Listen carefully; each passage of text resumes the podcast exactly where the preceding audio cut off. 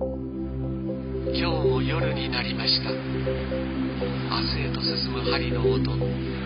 一晩経てば日々の明け暮れ。今宵送るはあなたのための夜の調べ。心と体に寄り添うひとときをあなたと共に。私たちの眠れない夜にバイエルンから愛を込めて。女性が自分の体を大切に自分を愛せるヒントが詰まったこの番組。バイエルンから愛を込めて私たちの眠れない夜に。こんばんは DJ のイマルです。ドイツのバイエルン地方から生まれたセルフプレジャー。ウーマナイザーの協力のもと多くの女性に健康と幸せをという願いを込めてお送りしております。眠れない夜皆さんどうしてますでしょうか？今暑苦しいからね。暑くて眠れないなんていう方も多いんじゃないでしょうか。私はね最近ねちょっとねえー、発掘した技というか 技なのかな。私眠れないってなると眠れない眠れないでも寝なきゃ寝なきゃ寝なきゃって思いながらベッドでこう苦しんでるのがすごくストレスになるので起きちゃうんですもう。眠れないってなったら。もう諦める。寝ることを諦めて起きて海外ドラマとか映画とかを見始めてうとうとするまでなんか好きなことやってるっていうことが多いんですけどえー、最近ね眠れない夜にねゴッドファーザーを見たらねすぐ眠れた。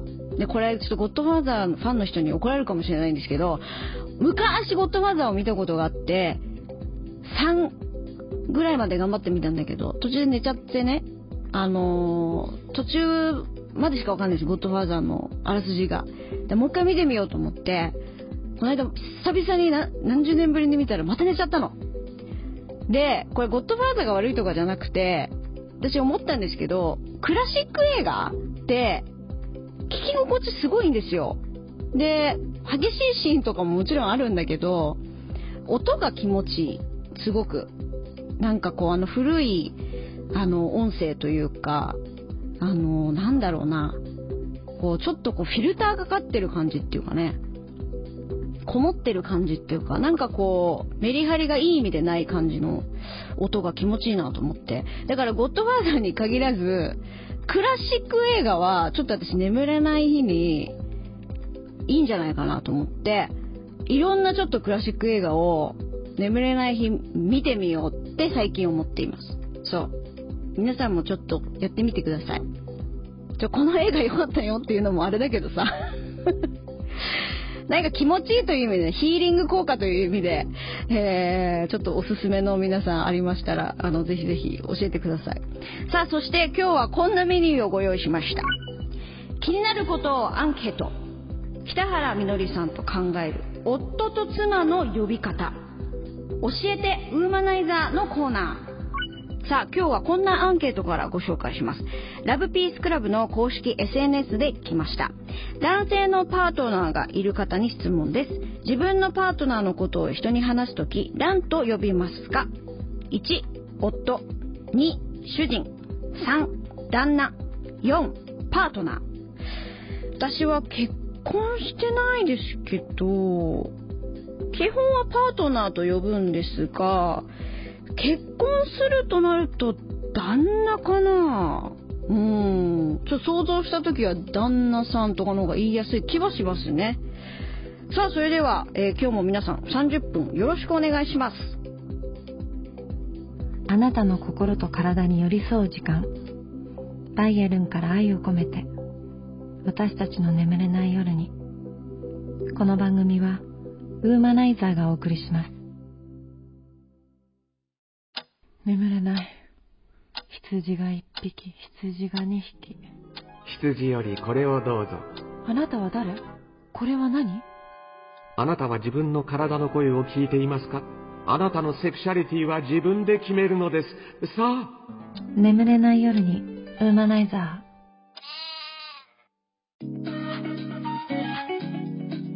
が FM 富士のスタジオからお送りしているバイエルンから愛を込めて私たちの眠れない夜に。さあ今日は自分のパートナーのことを人に話すとき何と呼びますか？というアンケートからスタートいたしました。1、夫、2、主人、3、旦那、4、パートナー。という4択でした。男性のパートナーがいる皆さんは何て言ってますでしょうか？アンケート結果はですね、一番多かったのが、夫。51.7%、次が旦那で24.1%、そしてパートナーが20.7%、最下位が主人で3.4%でした。主人、こんなに少ないんですね。さあ、ここからはこの番組のオーガナイザー、性教育の必要性を叫び続けて30年作家であり、1996年に日本初の女性だけで作る女性のためのフェムケアグッズのオンラインショップ、ラブピースクラブを立ち上げた北原みのりさんに参加していただきます。みのりさん、よろしくお願いします。よろしくお願いします。いろいろと今回のアンケート、みのりさんの意見も聞きたいですね。えー、まずは、ちょっとメッセージから紹介していきます。A 子さんという方から。えー、こんばんは、今田さん。私は主人と言います。しかし、職場では、ご主人という言葉を控えるように言われています。なぜそうなるのか聞いたら、なるほどと思い、自分でも違う言い方をしたかったのですが、どれも言いにくいです。ということ。主人という言葉を控えるように言われた。これね、主人という言葉を広辞苑で調べてみたところ、えー主人という意味は、一家の主とか、自分の仕えている人とか、えー人を、えー尊んでいるという、こういったことなんですね、ねみのりさん。うん主人。基本的には上下関係のある言葉で。昔の小説とか読むと、はい。それこそゴッドファーザー時代の小説読むと、はいはいはい。なんか夫のことを良人って書いてたりとかしません？良い人って書いて。はあ、良い人。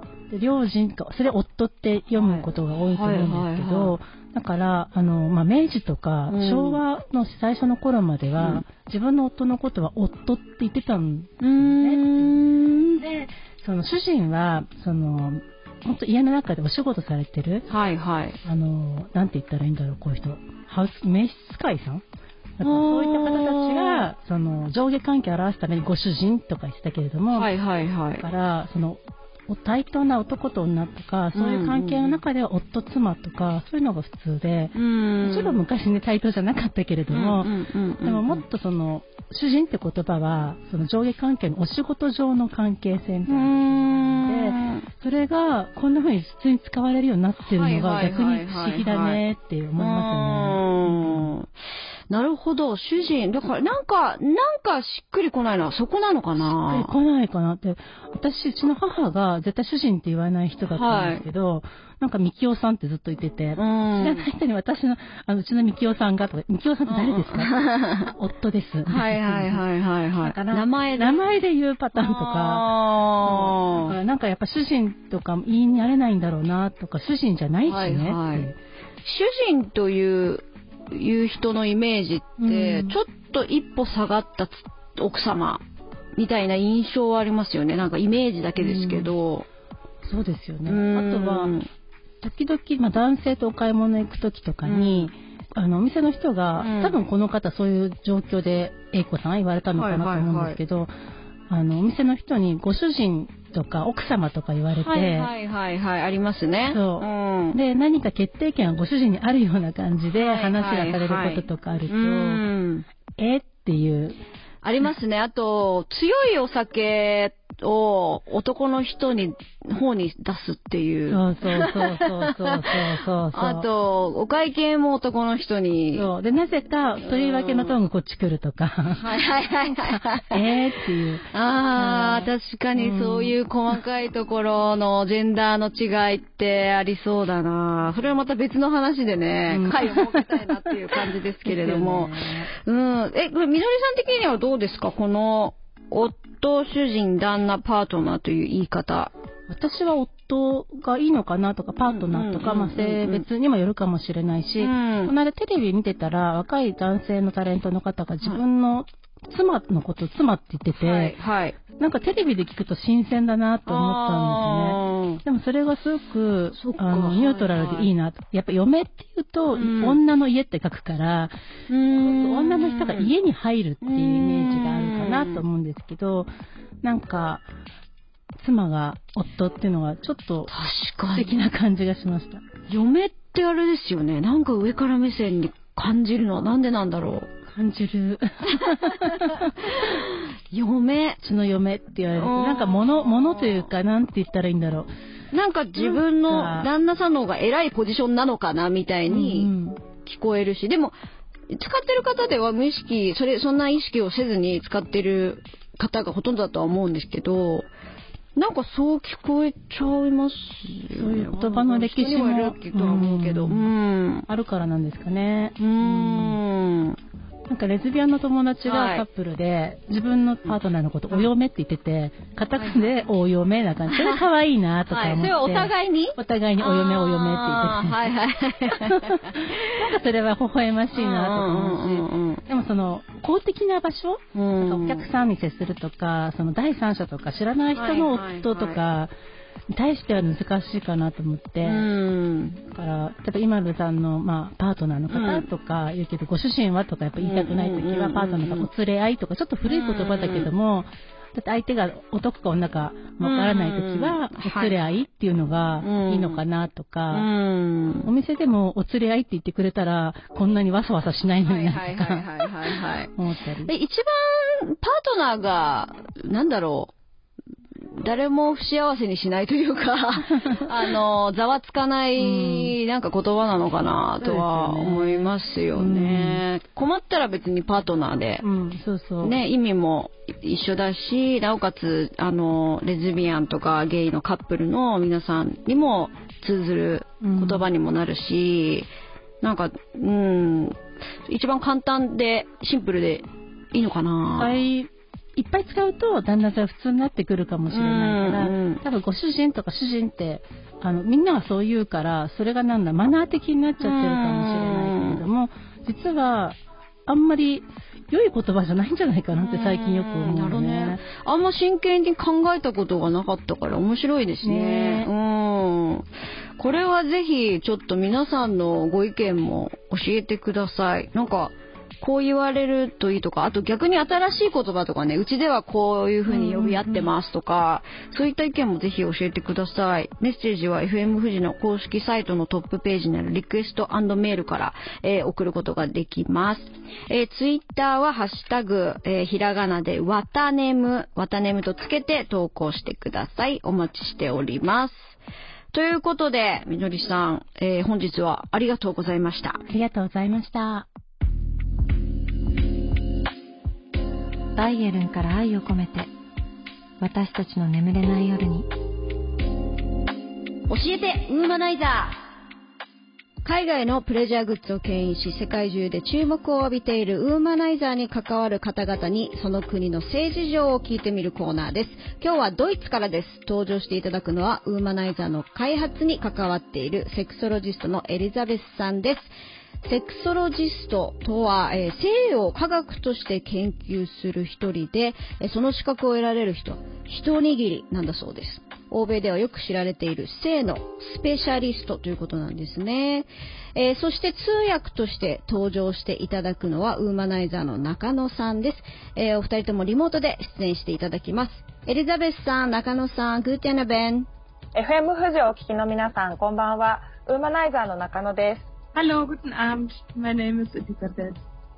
よろしくお願いします。さあ、えーまずはですね、今日メッセージからご紹介していきたいんですけれども、えー匿名の42歳の男性からメッセージいただきました。えー、今るさんこんばんは、えー性の専門家がドイツにはいるのですね。僕もそういう人にカウンセリングを受けたいです。番組で夫婦のセックスレスについて教えてほしいです。ということなんですけれども、えーエリザベスさんぜひこちらのメッセージにアドバイスをお願いできますでしょうか？Um, I'm a sexologist, not a therapist, so it's important to know that this is the perspective I'm speaking from. But I 私はセクソロジストでセラピストではないので性科学者として話しますセクシャリティの問題が心理的な苦痛や人間関係にストレスを与える場合セックスやパートナーシップのセラピストのサポートを常にお勧めしています私が自分の職業について話すと最も多い反応は、まあ、ある行為や経験欲求が正常かどうかということをよく聞かれます。私の経験から言わせていただくとほとんどの人が不安を抱えていて自分がしたいことやそれが受け入れられているかどうかという承認を求めている方が多いです。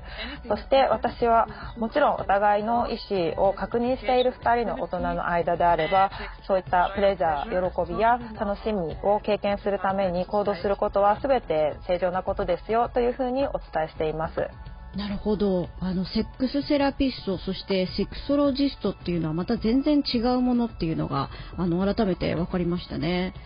ドイツではどうなんでしょうか？セックスレスのお悩みっていうのは多いんですか？Um, no, not as much. I mean, also here, sex いえ、ドイツではそうでもありません。もちろんセックスは年齢とともに減っていくものではありますが、日本でそれが深刻な問題であることは認識しています。ただ国籍に関係なく、カップルの非常に一般的な問題は、長期的な関係における性欲の低下、または性欲の不一致が挙げられます。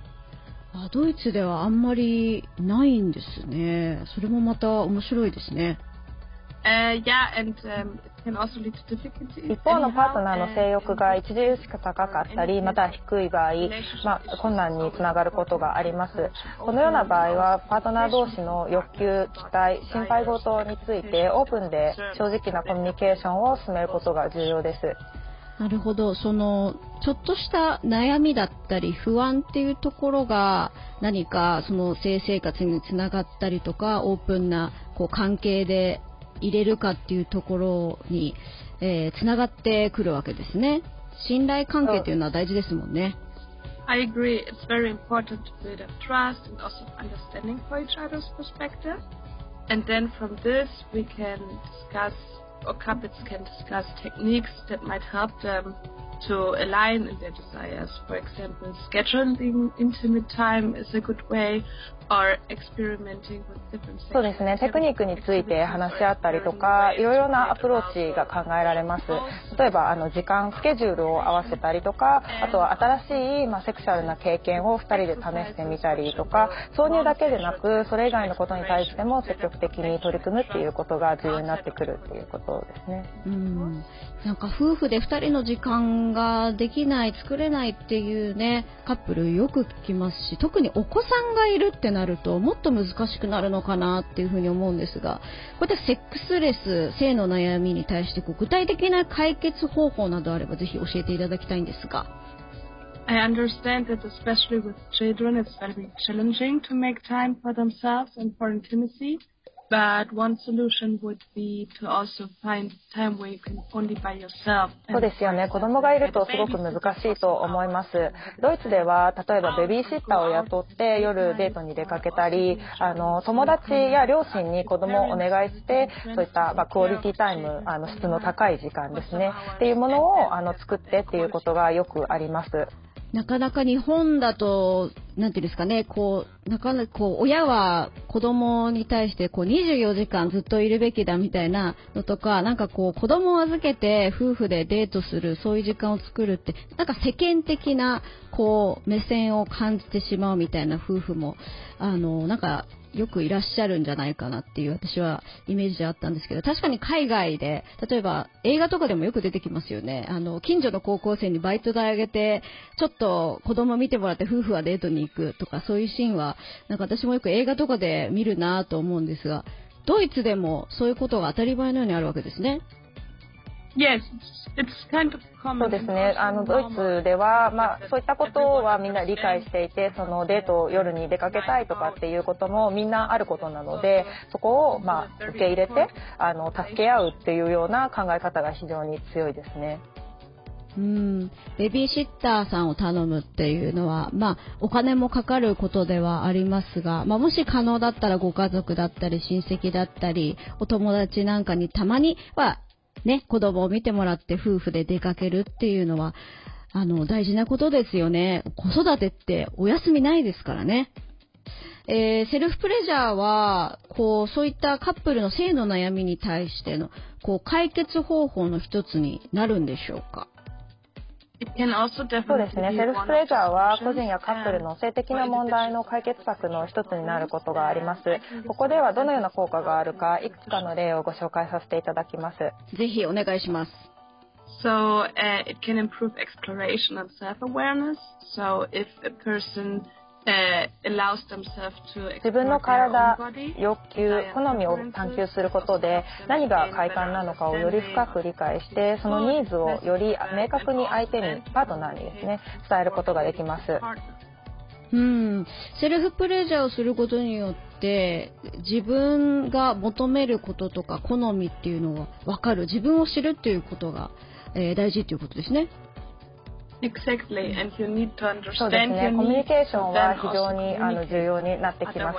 自分の要求を相手に伝えるっていうことで、さらにあのレベルの高いあの関係が築けますね。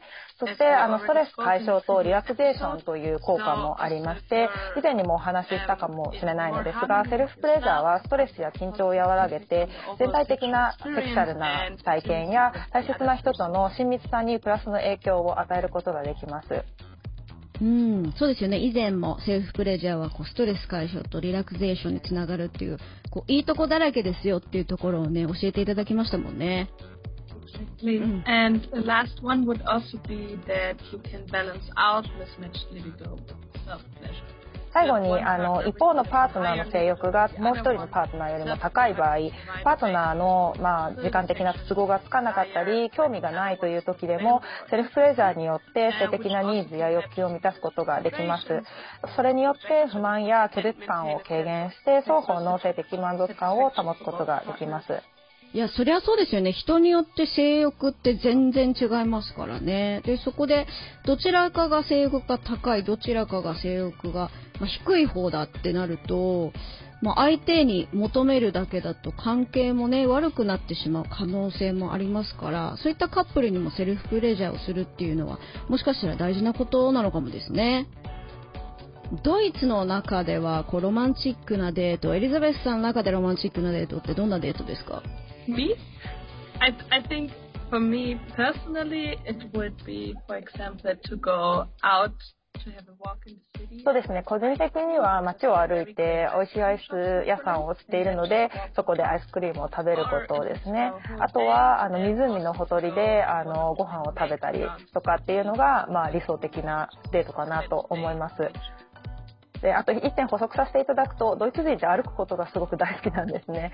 であのやたら歩くんですけどあの冬とかもすごくこうカップルであのそこら中歩き回ってる人たちが多くて結構その歩くっていうアクティビティがドイツではすごく重要視されてるっていう印象を私はあの持っています。そうなんですね。知らなかった。でもアイスクリームとね自然をデートするってすごい素敵ですね。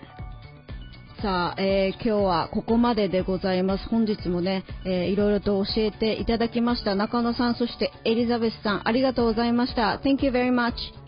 ありがとうございました。Thank you so much. 眠れない。羊が一匹、羊が二匹。羊よりこれをどうぞ。あなたは誰？これは何？あなたは自分の体の声を聞いていますか？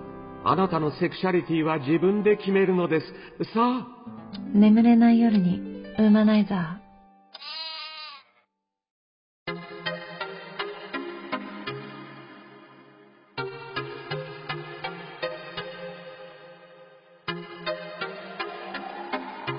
自分の体を大切に自分を愛せるヒントが詰まったこの番組。さあ、皆さんのご意見も、えー、まだまだ募集しております。えー、今はですね、出産について、そして養子についてのお悩み、メッセージ募集中です。えー、お子さんの出産、体験談、出産についてなら何でも大丈夫です。養子について、まあいろんな自分のコンプレックスとか、こんなこと言われて嫌だったとか、そういったこと、お悩みなどなど、え、皆さん何でもいいのでメッセージお待ちしております。メッセージは FM 富士の公式サイトから送れます。トップページにあるリクエストメッセージというところをクリックして送ってください。そして、ツイッターでも、えーご参加お待ちしております。ハッシュタグは全部ひらがなで、わたねむ、わたねむとつけて、ツイートの方もぜひお願いします。この番組は Spotify や Apple Podcast でも配信しております。FM 富士の番組ページにリンクを貼っておりますので、そこからもぜひ聞いてみてください。それではまた来週お会いしましょう。お相手は今るでした。バイエルンから愛を込めて私たちの眠れない夜にこの番組はウーマナイザーがお送りしましたあなたの心と体に幸せなひとときが訪れますように。